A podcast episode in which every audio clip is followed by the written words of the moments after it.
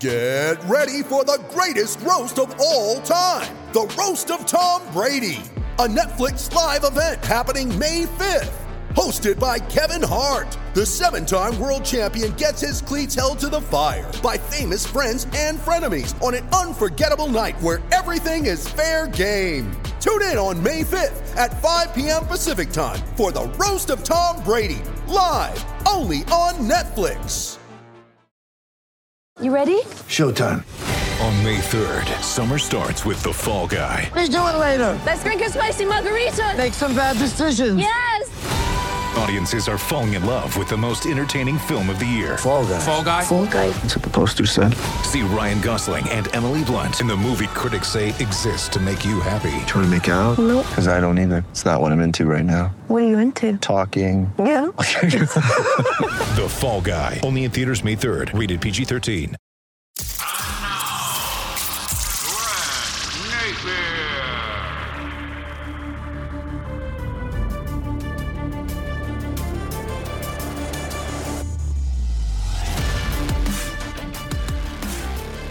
Roll right along here with another podcast. And uh, I am really excited to bring you today's show because he is one of my favorites. Today's podcast is brought to you by New Works Plumbing of Sacramento.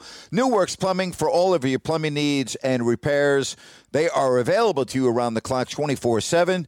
Make sure you check them out online by going to newworksplumbing.com. That's N E W W R X plumbing.com. And again, thank you so much for those of you that have taken the time to send me an email or hit me up on social media talking about how great New Works Plumbing has been for you. It means a lot to me, it means a lot to them. Uh, and thank you very much. Yesterday, I did a show on No Filter Network with Sean Salisbury. Sean and I are going to be doing this show once or twice every week, Tuesdays and Thursdays. And we picked up yesterday's show by talking about the culprit that is social media. We are back again. Grant Napear, Sean Salisbury, No Filter Net. We are going to have a lot of fun. Sean's got the headsets on today. He's got the SD hat, man, little West Coast action. We are ready, Ready to roll, roll. How the Ready hell to roll. Yeah, you're always good, ready to roll. You're always ready to roll. Hey, man. Yeah. I, I wanted to bring something to your attention based on what we were talking about on Tuesday because you brought up a very interesting point as it related to social media. And I wanted to read this quote to you that Kevin Youkilis put out on Twitter about a year ago, and it stuck with me. As a matter of fact, I talked about it in my podcast because of everything that I have seen as it relates to social media. I don't know if anyone has put it into better terms than Kevin Youkilis. He said this the mental health and well being of our country is deteriorating, and social media is the culprit.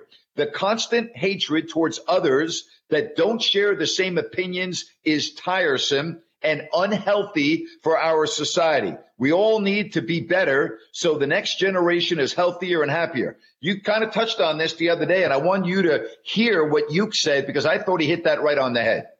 Yeah, I'm with him 100%. And uh, you know that, Grant. I listen. I think at no time in our history now, I, I wasn't born during the Great Depression, and then on through the hardcore, you know, uh, racism when when we weren't, weren't allowed to Jackie Robinson and all that. But I can't remember a time. And this just isn't related to race. And I know you didn't mean it that way either.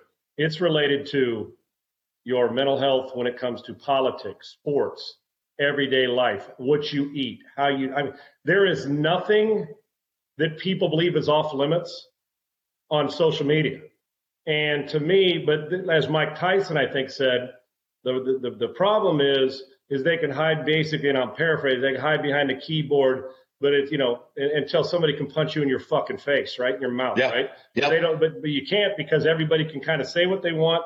And then we all get addicted, Grant, uh, and I'm guilty of it too. Now, I, I can tell you this, I'm, it's very rare for me to go on social media and rip somebody to shreds just to do it to be an asshole. You know what I'm saying? Especially when it comes to being personal. Now, I'll be passionate about a sports opinion, or if you want to tell me that you don't like this uh, policy and p- politics, I have no problem bantering.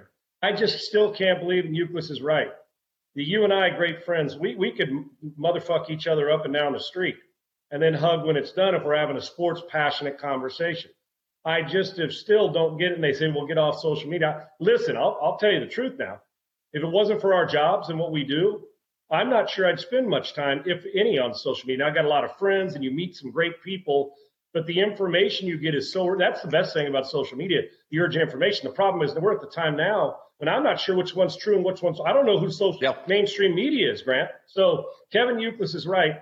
Mental health, suicides, a Yep. lot of those other things are it's because of social media and it doesn't matter if it's sports but everybody now has a voice which is great the problem is we're the we may be the only country on the planet or some of us that somebody in, sitting in rhode island will make an opinion on you that, that, that won't come to your funeral doesn't give a fuck who you are and doesn't know who you are and we will take it to heart like it matters that that's Amen. the problem and yeah so and i always reach for first thing i do when i'm getting up or going you know, when you get your coffee, you, you look at social media in the morning at four in the morning before my show, Yeah. which is, and I'm disappointed in myself in it, but it's good things. But Youkilis is right. It is the biggest reason for division in this country, and it isn't even fucking close. Yep. Yeah, we're going to talk obviously a lot of NFL. We're going to talk some college football. I just got somebody on that said they did they they they uh, streamed us a little bit late. So let me read the uh, tweet again. This was about 14 or 15 months ago. Youk said the mental health and well-being of our country is deteriorating, and social media is the culprit. The constant hatred towards others that don't share the same opinions is tiresome and unhealthy for our society. We all need to be better so the next generation is healthier and happier. And the reason why I bring that up. I really enjoyed our uh, chat that we had 48 hours ago, and I really enjoyed the dialogue that you and I got into the last 20 minutes. And I got amazing feedback. A lot of people uh, emailing me, a lot of people on my social media account, and they really like what we were talking about with uh, cancel culture and social media and how fucked up our country is right now and how it's just everyone's putting their heads together and nobody wants to put their arms around each other and work together. I actually feel that the people that I come in contact with, they do want to put their arms around each other. They do want to get along. I just think that we sometimes believe too much from what we see on social media. I don't believe that what I see and read on social media is the real world. I guess that's the point I'm trying to make. Grant, you are 100. I'm so glad you said that because, hell, the truth is, most of the world isn't on social media. Right? A lot, a lot, part of the world in our country that is like, you know, as a Charles Barkley, if hell there's enough going on, man, I don't want to do this shit. I mean, more trouble. It's more voices getting in your head. Now, like I said, we're all guilty of it, and I think it's it can be used for proper and the right way. But you're right. I can go around. Doesn't matter which race, what religion, Nope. what the politics are. Now, you may get in banter at the same table having a cold beer, but when it's all said and done, people don't hate each other like social media wants you to believe. And the same people, yeah, I'd grant, and it happens all the time. And I, I've changed my ways about this. Guy used to be, a, as an athlete, we're reactive. My my back, you know, somebody says something, and you're like, "What the fuck did you just say?" That's it's like on the football field. You punch me, I'm punching back. You dunk on me, I'm gonna dunk back on your ass. That's how we, re, as and, and I'm sure a lot of societies like that. But that's how you, even if your family didn't teach you, but competitive, and you only got a choice. If you don't react back, then you're going to be passive and get your ass kicked in the game. And sometimes that's carried over into your everyday life, right? Somebody says some, you open a door for somebody and they don't say thank you. Like, man, how the hell are you not saying thank you and having some common sense and respect? But I, I- I'm with you that you can be around the greatest melting pot of people and it doesn't matter and banter all you want.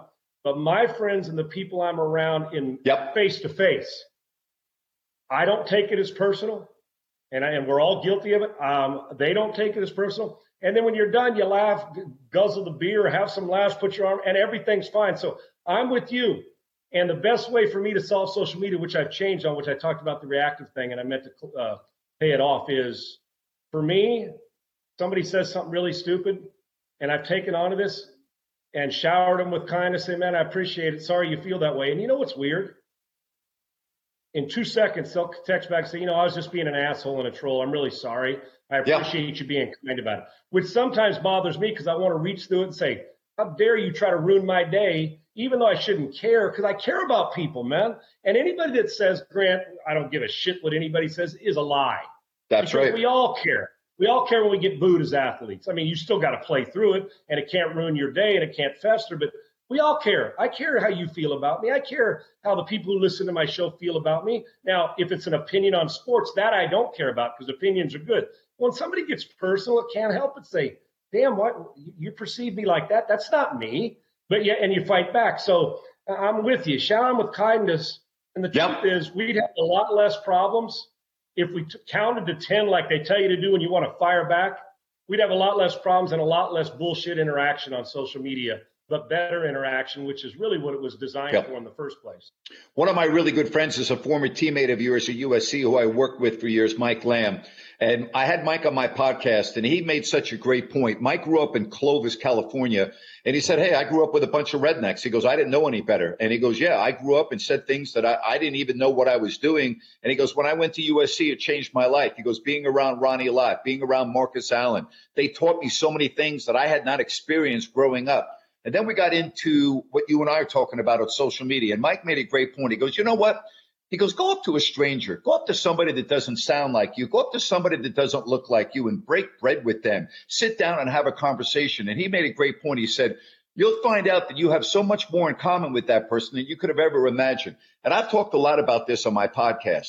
One of the great things about me moving to South Florida away from Sacramento is that when I meet people here, no one knows who I am. They have no idea that I was an NBA announcer, NFL. They don't know. I'm just some guy that they're striking up a conversation with. And I actually have enjoyed so much in meeting so many diverse people in South Florida. You have people from Cuba, you have people from uh, Cuba, South America. You have, you know, a, a large African American community. And I have made it my, I don't want to say mission, but I've loved it. I've met so many phenomenal people. But the key, Sean, is we started from the ground floor. There was no bullshit. There was no, well, that's the asshole on radio that cursed at me the other day. You know what I mean? There's no, oh, gee, you know, he's right. the announcer. I got to go up to him because just like you, when you played sports, everyone wants a piece of you. And you don't really know if it's because you played quarterback at USC and the NFL or because you're just a guy that they want to talk to. And, and the reason why I bring this up is I have found that I have so much in common with just the perfect strangers. Doesn't matter their ethnicity, doesn't matter their generation, doesn't matter their religion, their sexuality. I mean, I've met all types of people in the last 12 or 15 months. And I got to tell you something, Sean. Some of these people have turned into my best friends in life right now. And, and I love it. So when I see all this bullshit on social media, I say to myself, you know what? I don't think that's the real world.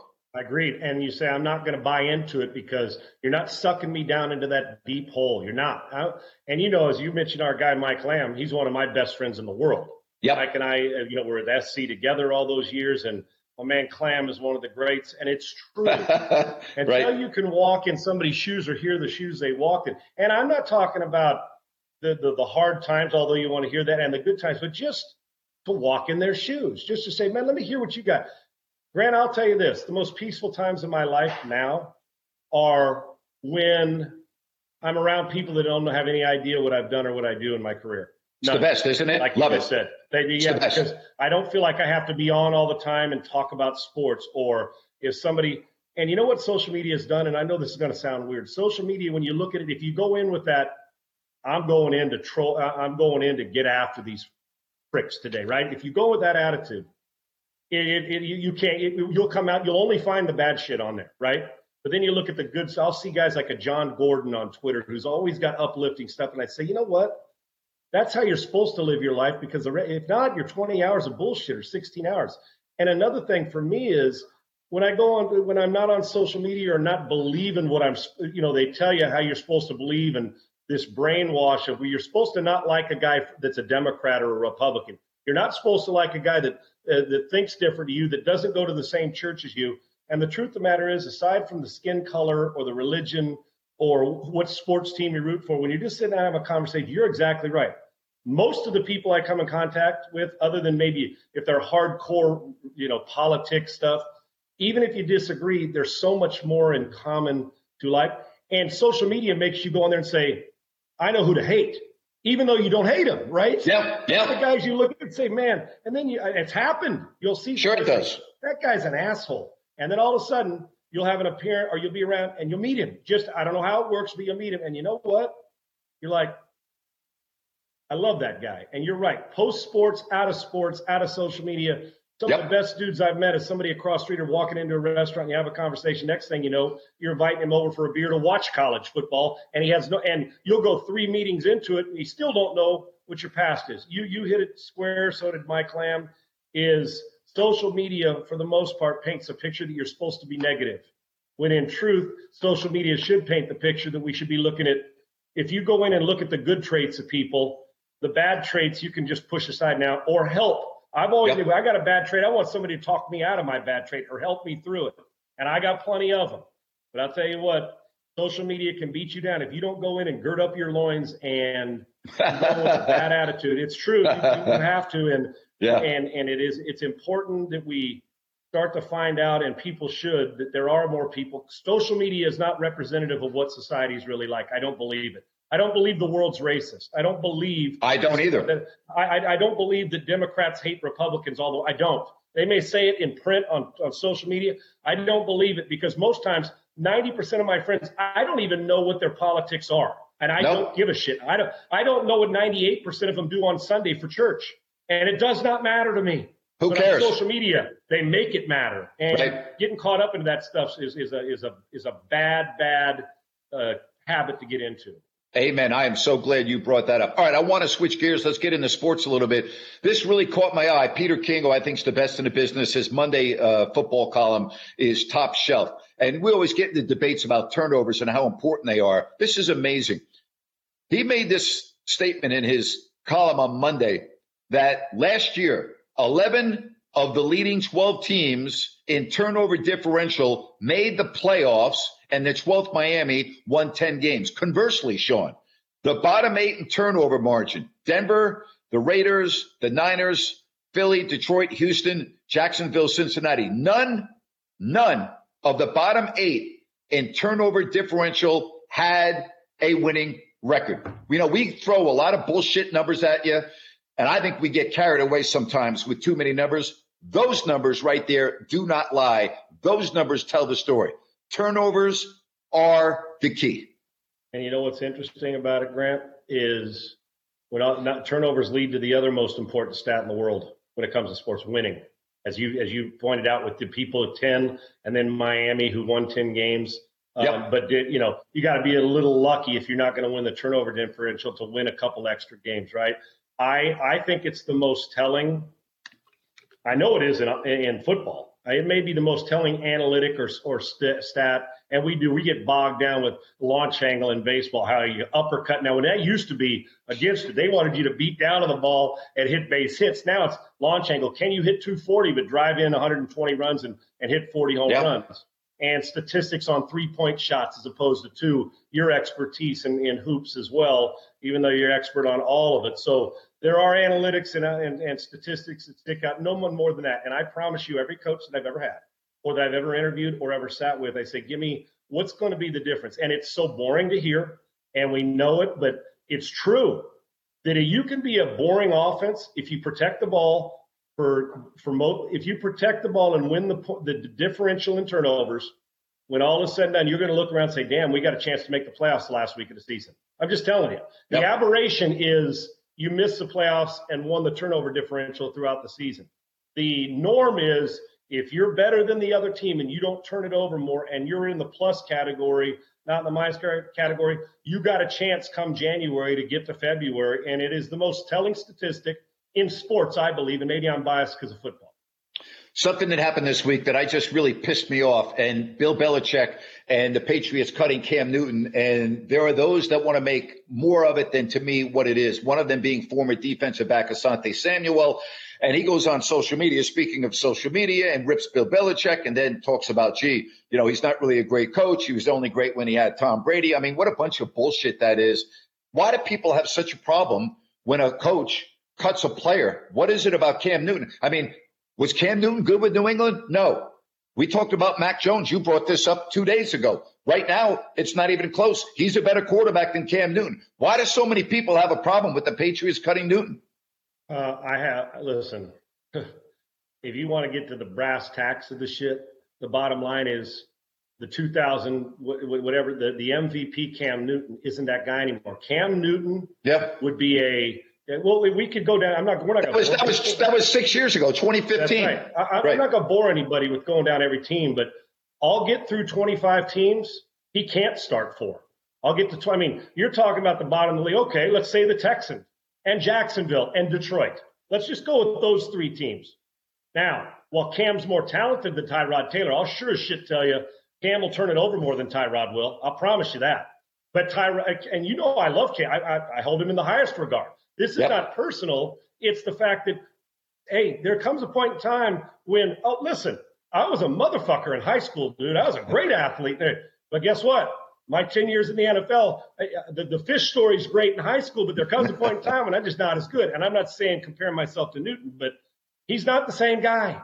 He's, he's not the same guy. And I don't know why that's so hard. And you know what? Asante Samuel, it became a time when he was just an he was just a guy on the field too. So I always love when people say, "Oh, Belichick was nothing without Brady." Just stop it. He's the greatest coach that ever lived. Absolutely, yes, Brady. The, Brady, the quarterback's more important because he got the ball in his hand. But I'll be Brady won't win seven Super Bowls without him, and Bill wouldn't either. But Bill along the line with the right quarterback probably would win a couple. And I can assure you, Brady, as he proved in Tampa, that he's going to win them too. So they needed each other at the right time, and now they're trying to prove it. Yep. Brady did in one year, but Detroit who throws the ball better, more consistent right now? Even though he's been to Jared Goff, that'd be a good competition. Tyrod Taylor, he ain't beating out Trevor Lawrence. Lawrence already a better player. So my point is, while he may be one of the 32 starters, you go down and you say, okay, where? I tell you right, who's going to win? Now, while he's more dynamic and talented, if you're the Washington football team and Rivera coaches there, yep, who, who, who gives you a better chance to win right now? Cam, and remember availability or the way the way Fitz throws it. Tyrod Taylor here, competition, yes. But if the Texans thought he gave him the best chance to win right now, wouldn't they have him here? I mean, it's logical. So I think he can play. I don't think he's an elite quarterback anymore. I don't think he's a, oh my gosh, franchise starter. Can he start? Yes. Can he win games? Yes. I, I think he's a fantastic player.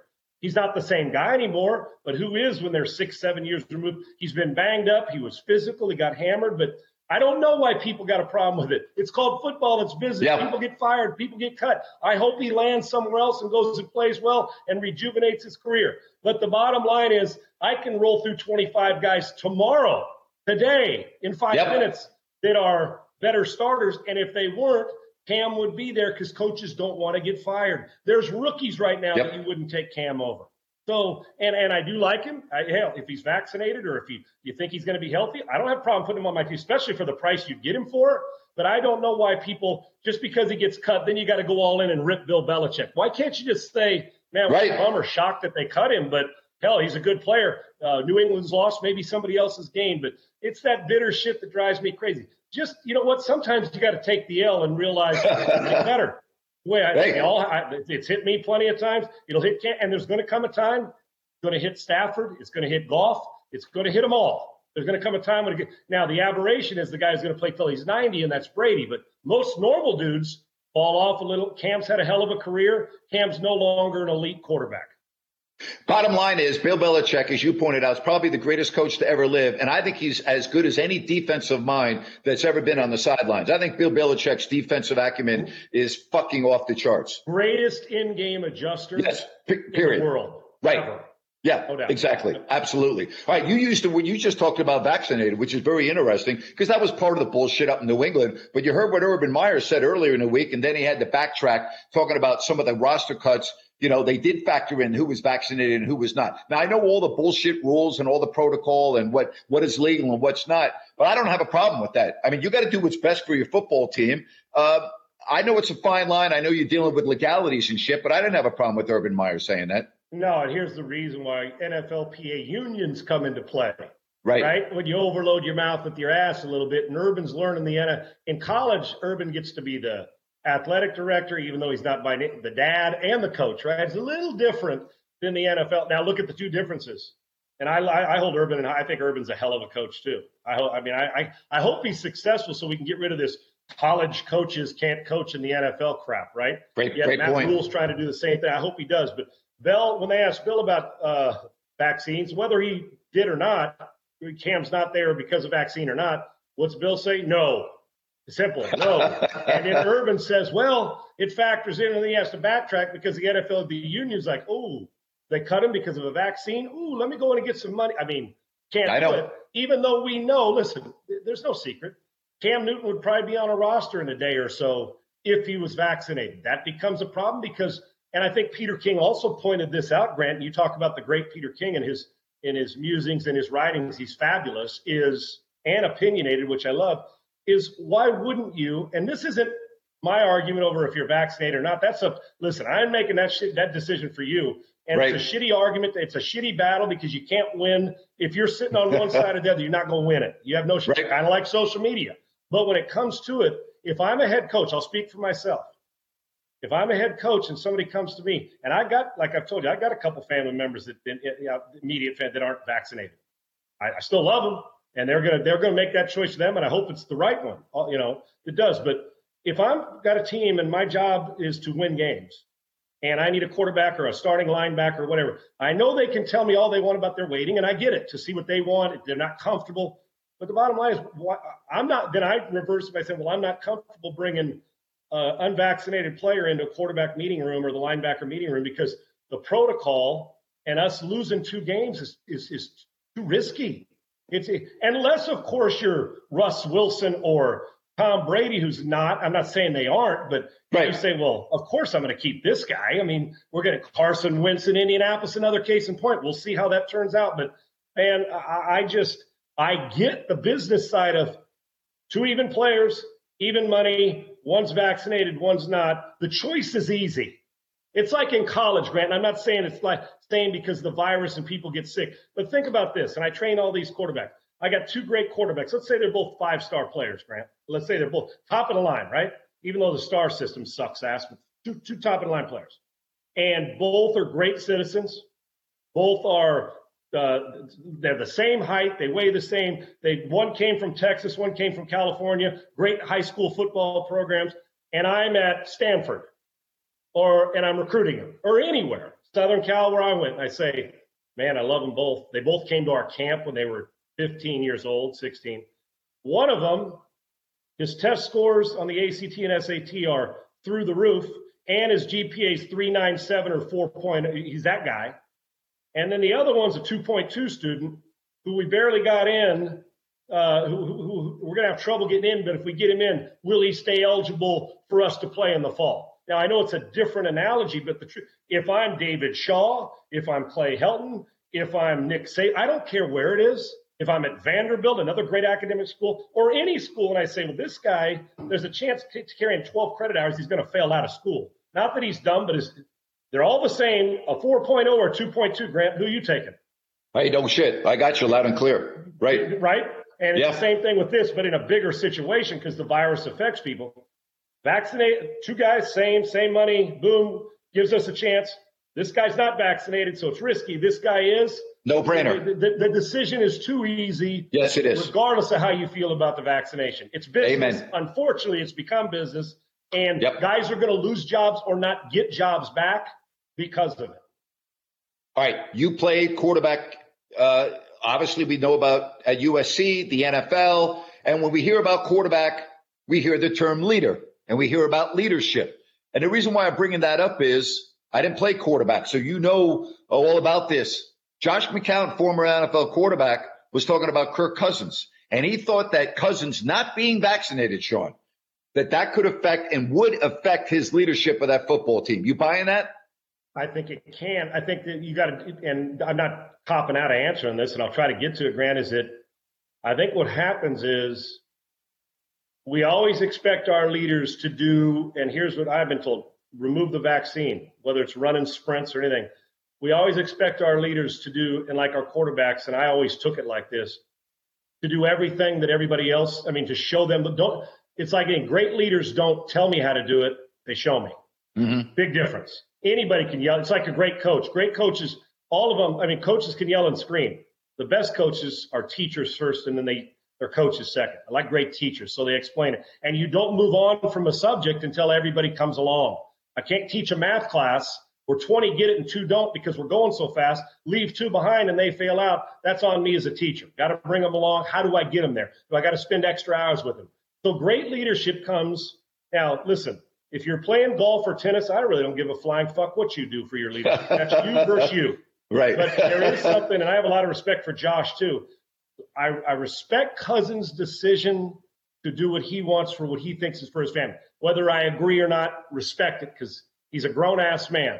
Right. But in a locker room like this, now you're responsible. Like I said, leadership comes with remember what I said, showing them, not telling them.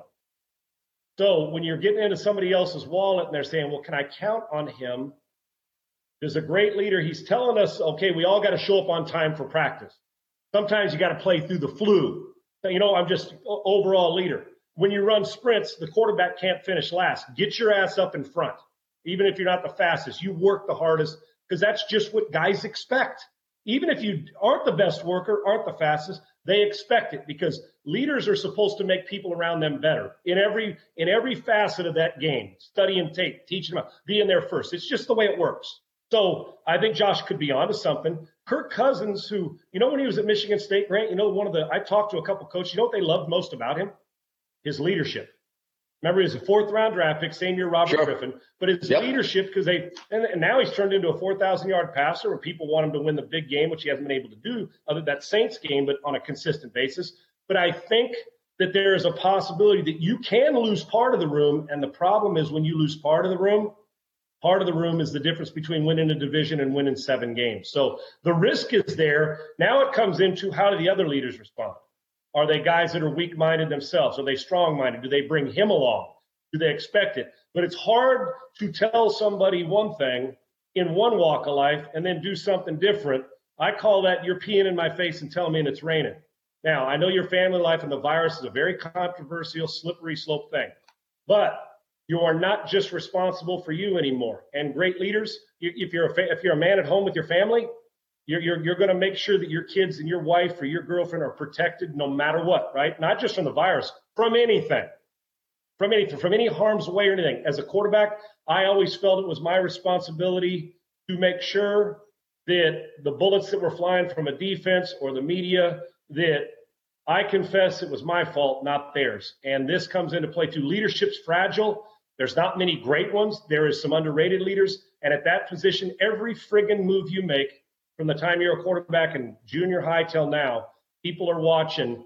And if Cousins is spending more time talking about vaccinations than his teammates, it can Yep. become a problem. That's a great point. You know, staying in that division, a quarterback that was synonymous with Detroit, although no playoff wins, not entirely his fault. Matthew Stafford, you talked about Goff, the trade to the Rams. And I'm hearing a lot of people talking about the Rams and how they think he is going to be tremendous with Sean McVay in that offense. We know about their defense. It's solid. You know, they don't stay on the field long to get the ball back.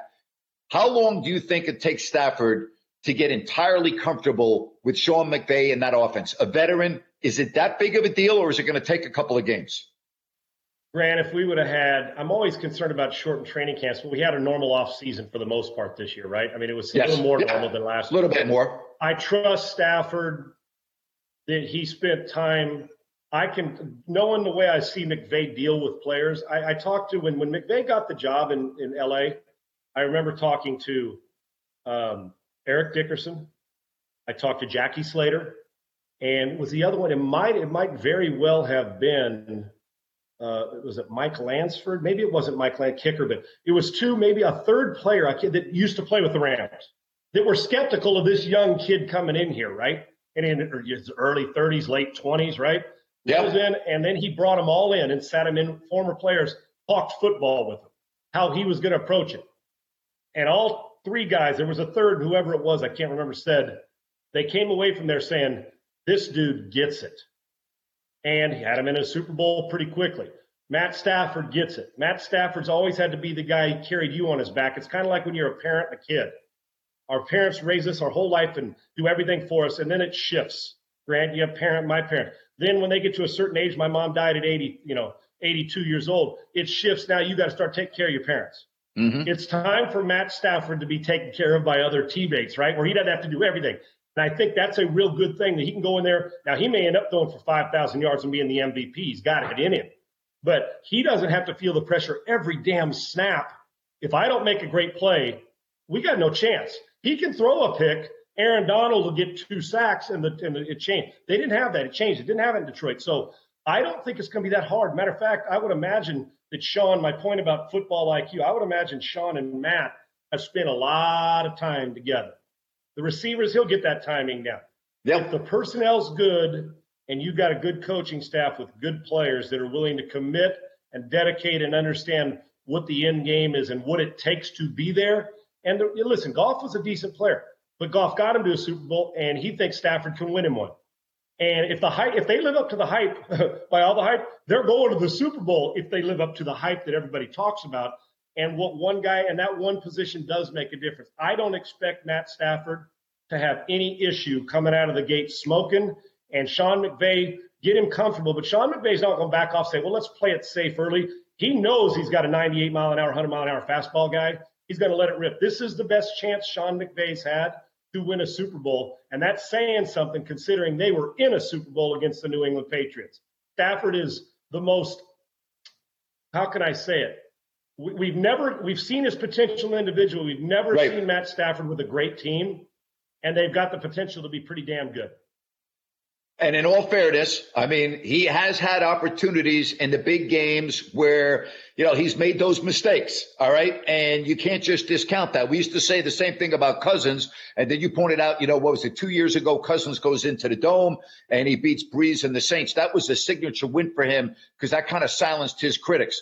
Say what you want about Stafford. He does have his critics, but people like you kind of look more at the team and who was around him in Detroit than than the quarterback himself. Is that what you're saying? Yeah, and, and Grant, but I'm not making excuses. There are times that Stafford didn't need to. He, Stafford threw balls into into because he put it this way: his biggest weakness is his biggest strength, or vice versa. Biggest strength, biggest weakness. He's got a beautiful and a, a phenomenal arm, but he trusts it. It's like Favre. He trusts it too much to the point where the window could be the size of a coffee can, and he's going to go with that sniper aim, small miss, small mentality. He's putting it there. And for him, the defense part is he knew he had to. Now, Grant, let's put it this way, and it's no excuse because he's got to play better in certain situations because he wants that big signature win or 10, right? You and I broadcast, let's say we're doing a TV studio show together or this show like this, and we had to produce it, direct it. We're doing a, uh, hell, we're doing the Super Bowl. I don't care what it is. Produce it, direct it, understand the cameras, make sure that the, the food was delivered on time, all those things and would our job suffer a little? Oh, we're worried about the camera, but we're trying to give you content. We're, you get my point? Yeah. Oh, and, and see, Stafford won't make that excuse. Uh, he, he won't because that's what a good leader does. But the rest of us can because we see he's not going to sell out teammates. They've had good players. And I mean, hell, Megatron wasn't half bad. He's going to be in the Hall of Fame. Uh, yeah. Golden Tate at one. I mean, he's had some good players. The problem is the pieces have been better than the sum. Does that make sense? And so while I'm not making all and, and I don't think Stafford would want it, but I know his football. I've spent time talking to him. His football IQ is through the roof. And he'll take some shots and he gets careless with the ball, but hopefully they'll protect that. But he's now got the ability for their defense that if he gets careless, they can get a stop and get it right back for him. So I'm not giving him a 100% hall pass, but I will tell you this. He will be, he doesn't have to be the whole piece of the puzzle, just the largest piece on offense, and, and things will be fine. But he knows he knows he's got to even elevate his game. But in truth, if Tom, if, if Matt Stafford, in my opinion, was on the Kansas City Chiefs, now he's not Mahomes, but I'll tell you this: Kansas City Chiefs would be staring at the AFC Championship game every uh, uh, just as well. They may not win the Super Bowl, but now he's got a team that he can go into and go for it. I, I, he's got the best defensive player in the league on his side of the ball. No shit. He's going to elevate. So I know he puts numbers up, but I don't want him to be an Xbox quarterback where he gets the numbers but then makes me throw my controller against the wall in a clutch game when he throws it to the other team. And I, I think that they all think that this is the year or this contract, this trade elevates them to a point where you won't have to throw your controller against the wall.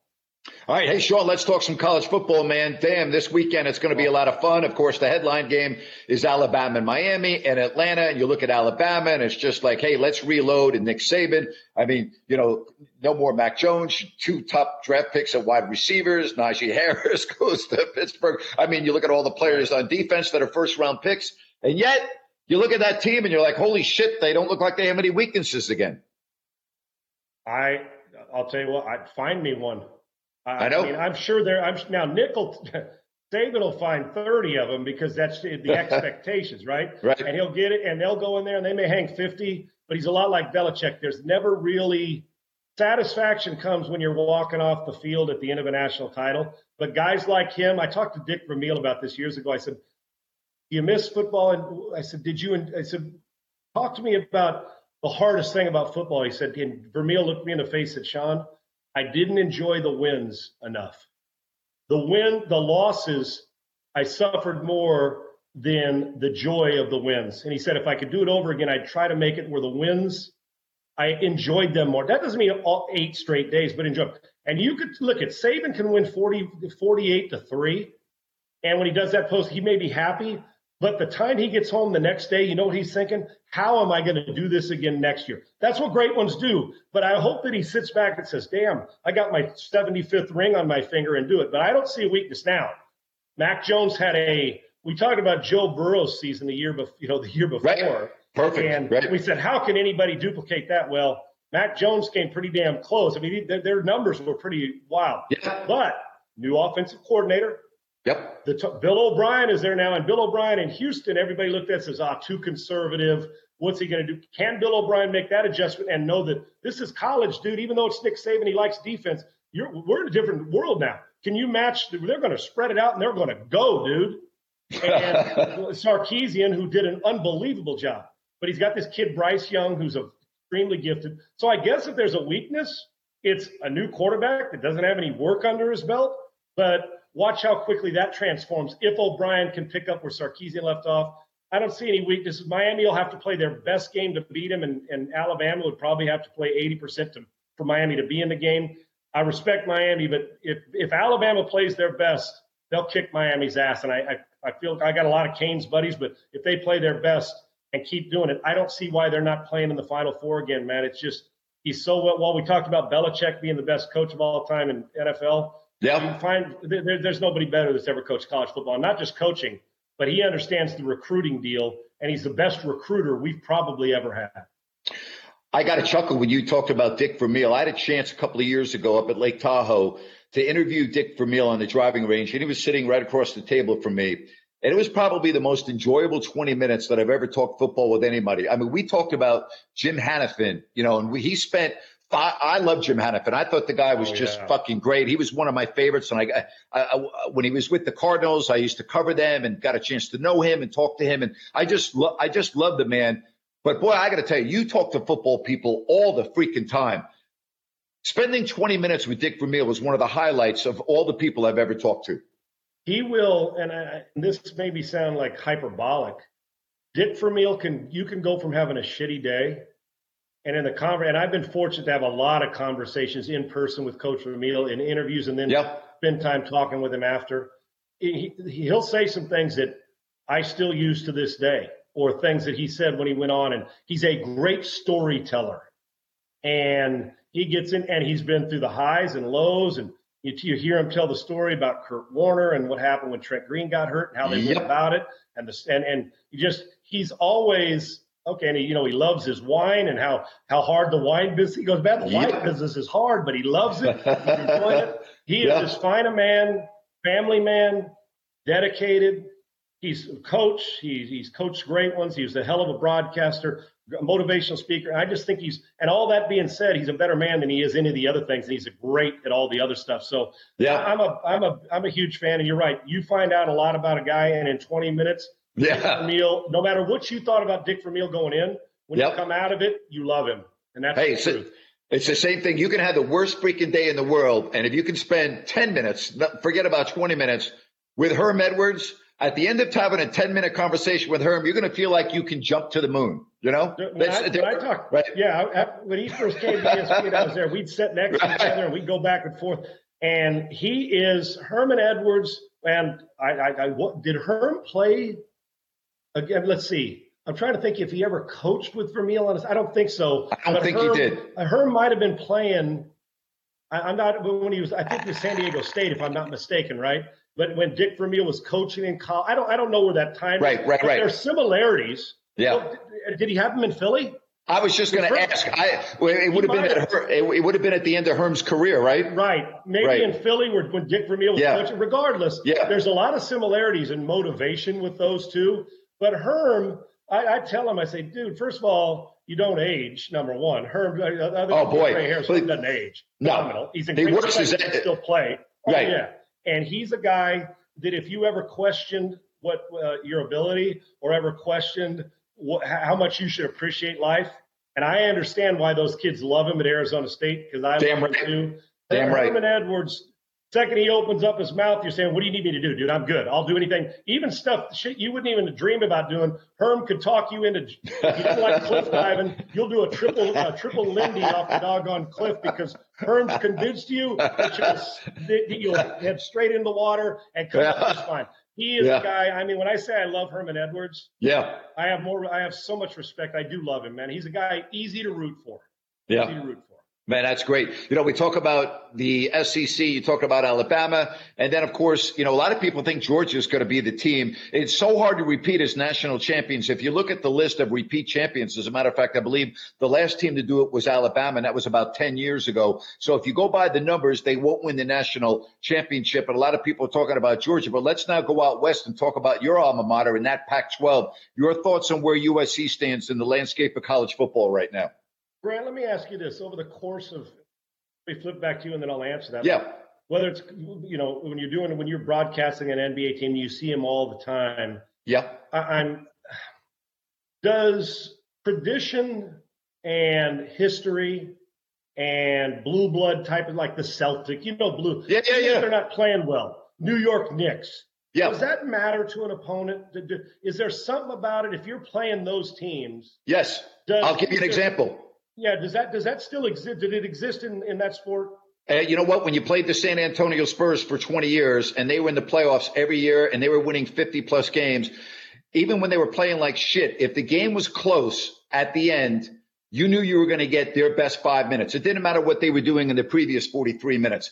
I believe that there aren't a lot of those teams that you're referring to, but there were some in the NBA, and you just knew it didn't really matter what was going on the Spurs were not going to beat themselves. I'll use that as a cliche. You know, a lot of teams end up beating right. themselves in crunch time. Absolutely. You, the Spurs weren't going to beat themselves in crunch time.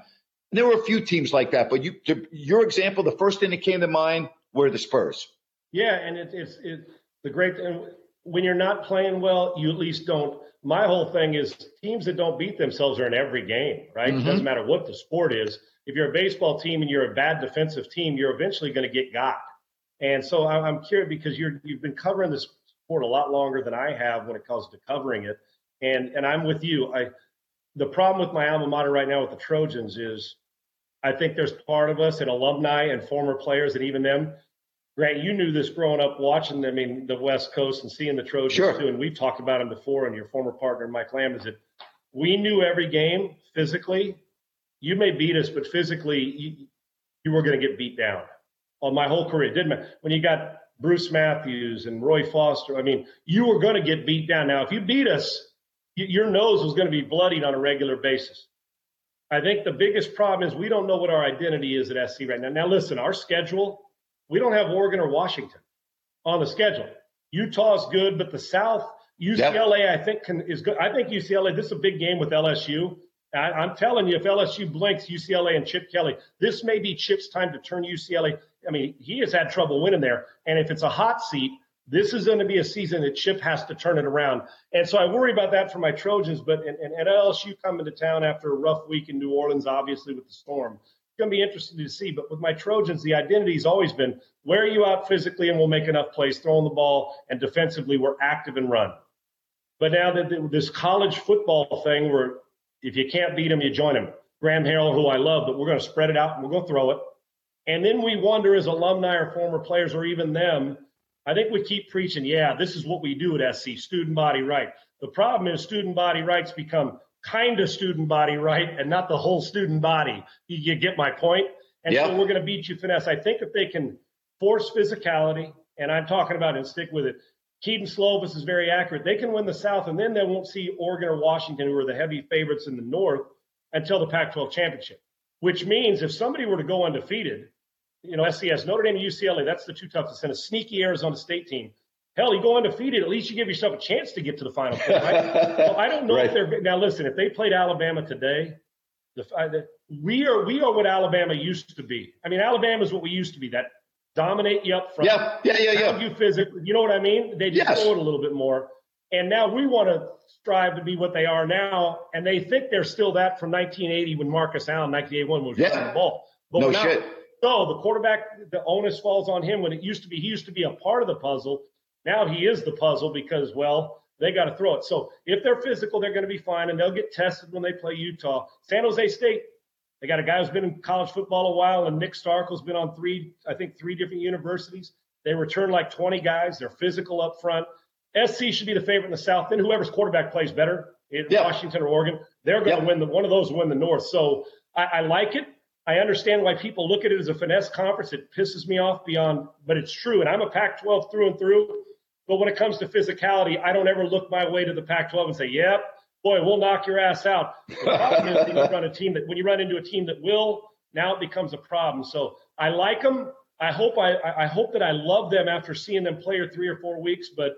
Their, their- their identity, they haven't found it yet. And if Clay Helton doesn't find it and loses to either UCLA or Notre Dame with this schedule outside of that, uh, they may be looking at a bigger name. And S season, you know, the arrogance of my school and its pride. And, and Sure, I got it's you. arrogance. That's not the SC way, right? They want the big name, Urban Meyer. They want that. They want the Matt Campbells of the world, who's become a big name, right?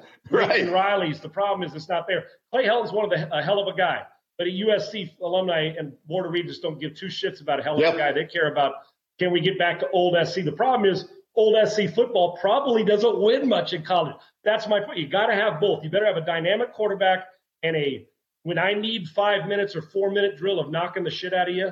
You better have guys that can push the line of scrimmage. I think that's been our biggest problem over the last handful of years. We don't dominate either side of the line of scrimmage, and it's got to get back to that. Man, I love I love some of the names you just mentioned because you know when Lamb and I used to talk about this, and he was like, "Shit, man, you know we had Bruce Matthews, Anthony Munoz, we had fucking Ronnie Lott, Marcus Allen," and I'm like, you know, I'm thinking, I'm looking at that roster, and I'm just going, "Holy shit, what's what?"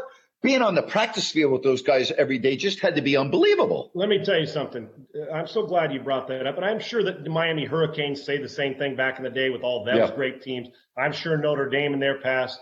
I can just tell you from me now, when I walked on as a freshman, not walked on, but when I my first year as a freshman, when I went to training camp.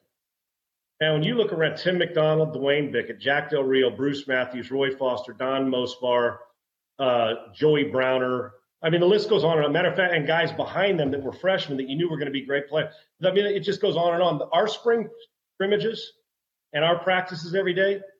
If you were if you were faint of heart, motherfucker, stay in the locker room because it's not the place for you to be. And John Robinson loved Oh boy, running the ball and being physical. That's that's the way it was. And I believe at times that our practice field was the toughest competition we faced. had to be. And, and, and it's true. Then you go play Notre Dame's and that, but on a regular basis, Hall of Fame list.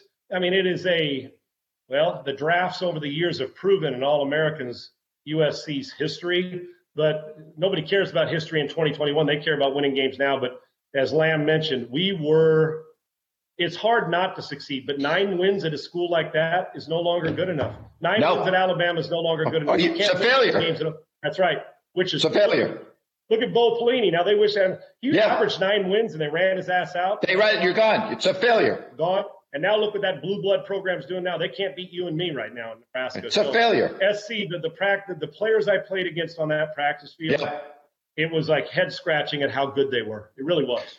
You know, the one thing as I get ready to watch college football this weekend, like you and, you know, millions of others, man, I hate that fucking instant replay rule in college football. I hate the targeting rule. It's really taken, I don't want to say the enjoyment. It's taken some of the enjoyment out. I, I just, it just, to me, disrupts the flow of the game, particularly at the end of games. It drives me freaking crazy. Grant, you hit a good. The, the to me, I'm not. There's a lot of bad rules. It's, and like rules committees seem to meet just to meet and change shit just to change it, which I, which I hate. If it ain't broke, leave it alone, man.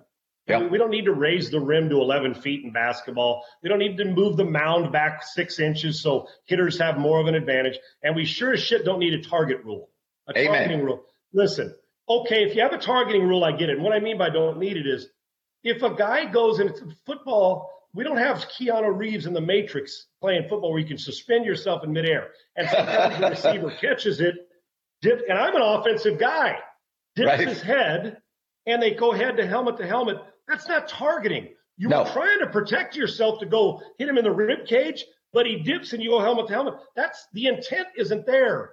And to kick a guy out and make him miss the, the half of the next game, It's, it's Come on, wrong. man. There's there's only 11 or 12 of the games. You you know what? If you want to flag him and if he does it twice, then you kick him out. We can't be getting rid of players in, in Yep. a college. And you know what? In, in a big game, when one player, your middle linebacker, your strong safety, your your running back, a targeting and, and they're eliminated, one player's huge in college football. And one loss, unless you're Alabama, if SC loses to San Jose State, we're not we we- can't make the final four unless Yeah. the rest of college football pisses down their legs. So I hate it. It's about as bad as the quarterback hit rule. We fucking I terrible. understand protection of our stars. It's overboard. Come on. We're we're clo- we're as close to playing red jersey during a game is there. I'm not saying the quarterbacks aren't tough. Most quarterbacks hate the rule. Yet every time a quarterback gets hit, what's the first thing they do now, Grant? Flip their head to the referee and say, Absolutely. You call a foul? You're going to call a flag?" So I hate it. We're losing some of the integrity of football because we think you got to be safe, but we don't give a shit about knee injuries that ruin careers. We only care about from the neck up, which I know is dangerous. Yep. And most football players would like the integrity and quarterback saying, "You got a shot, and you hit me anywhere from below the armpits down to the thighs, but you do it." And and and try. You know, your goal is to separate the ball from the dude, right? Yeah. If you do it legally without leading with your helmet and a dirty player, I've never had a problem with us taking vicious hits, legal vicious hits. It's a bad rule for college football. You shouldn't be kicking a guy out after one bang bang play that he didn't mean to hurt anybody. I'm with you. Well, listen, man, I hope you have a fabulous Labor Day weekend. I, it's so awesome. It's going to be our last Sunday without NFL football, and then that's going to be our life for the next uh, six, seven months. You got some really good games. You said tonight, tomorrow, so I mean, the whole weekend, man. So enjoy the football weekend, buddy. Enjoy it.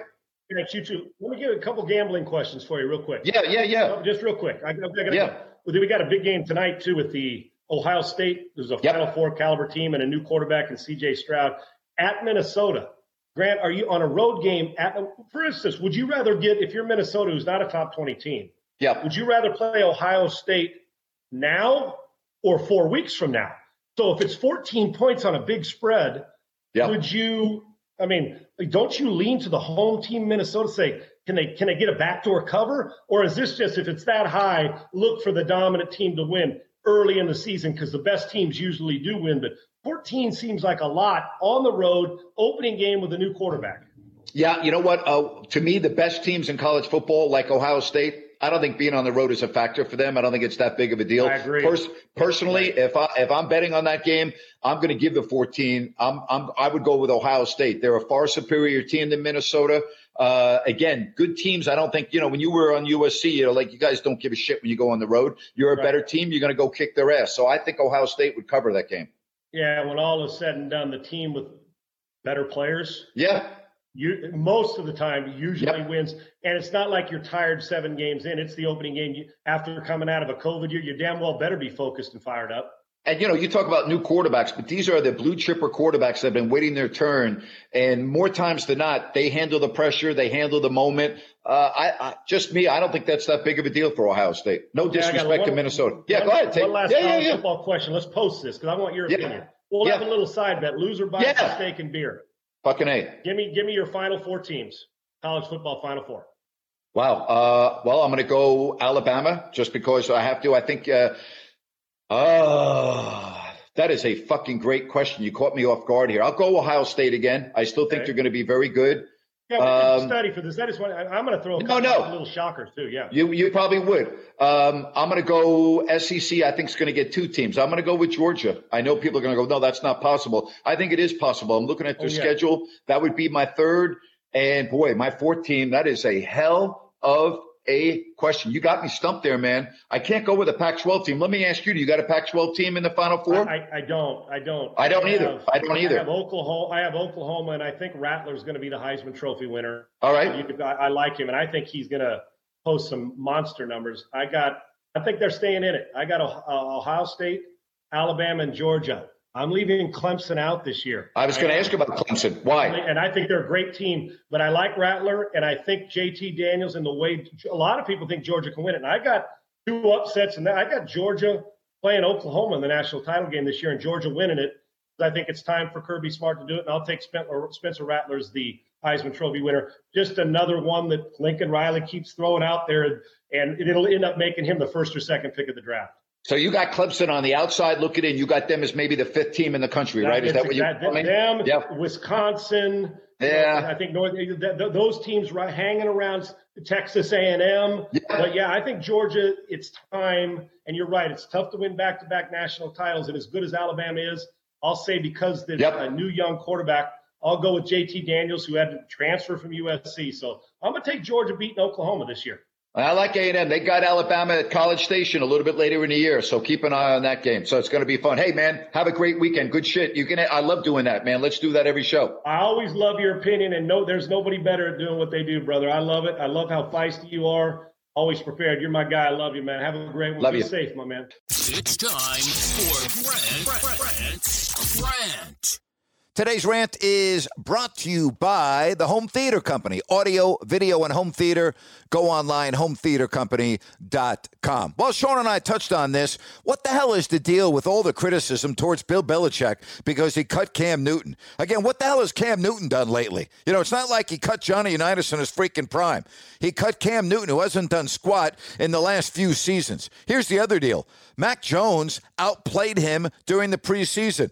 And then a week ago, when they were practicing against the New York Giants and Newton was unavailable due to COVID protocols, Mac Jones played great against the Giants. And I think that opened up everyone's eyes even further with New England. I mean, Asante Samuel, the former defensive back, killing Belichick, talking about how he's really not that good of a head coach when he doesn't have Brady. What a bunch of nonsense. There's nobody in football that does not consider Bill Belichick as one of the great coaches in the history of the NFL. And defensively, the guy is brilliant, an absolutely brilliant mind.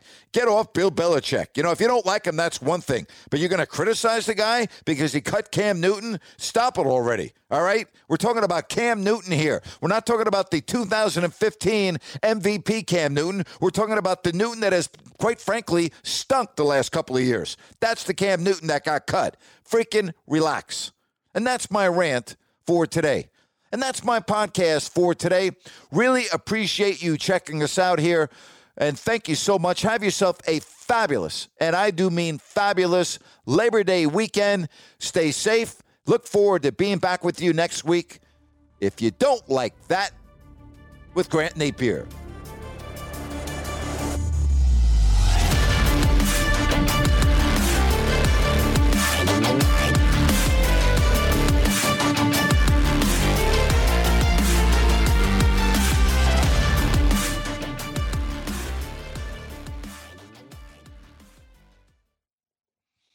Step into the world of power, loyalty, and luck. I'm going to make him an offer he can't refuse. With family, cannolis, and spins mean everything. Now, you want to get mixed up in the family business. Introducing The Godfather at Chumbacasino.com. Test your luck in the shadowy world of The Godfather slot. Someday, I will call upon you to do a service for me. Play The Godfather now at Chumbacasino.com. Welcome to the family. No purchase necessary. VGW Group. Void where prohibited by law. 18 plus. Terms and conditions apply.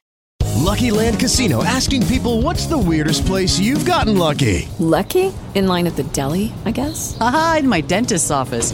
More than once, actually. Do I have to say? Yes, you do. In the car before my kids' PTA meeting. Really? Yes. Excuse me. What's the weirdest place you've gotten lucky? I never win and tell. Well, there you have it. You can get lucky anywhere playing at LuckyLandSlots.com. Play for free right now. Are you feeling lucky? No purchase necessary. Void where prohibited by law. 18 plus. Terms and conditions apply. See website for details.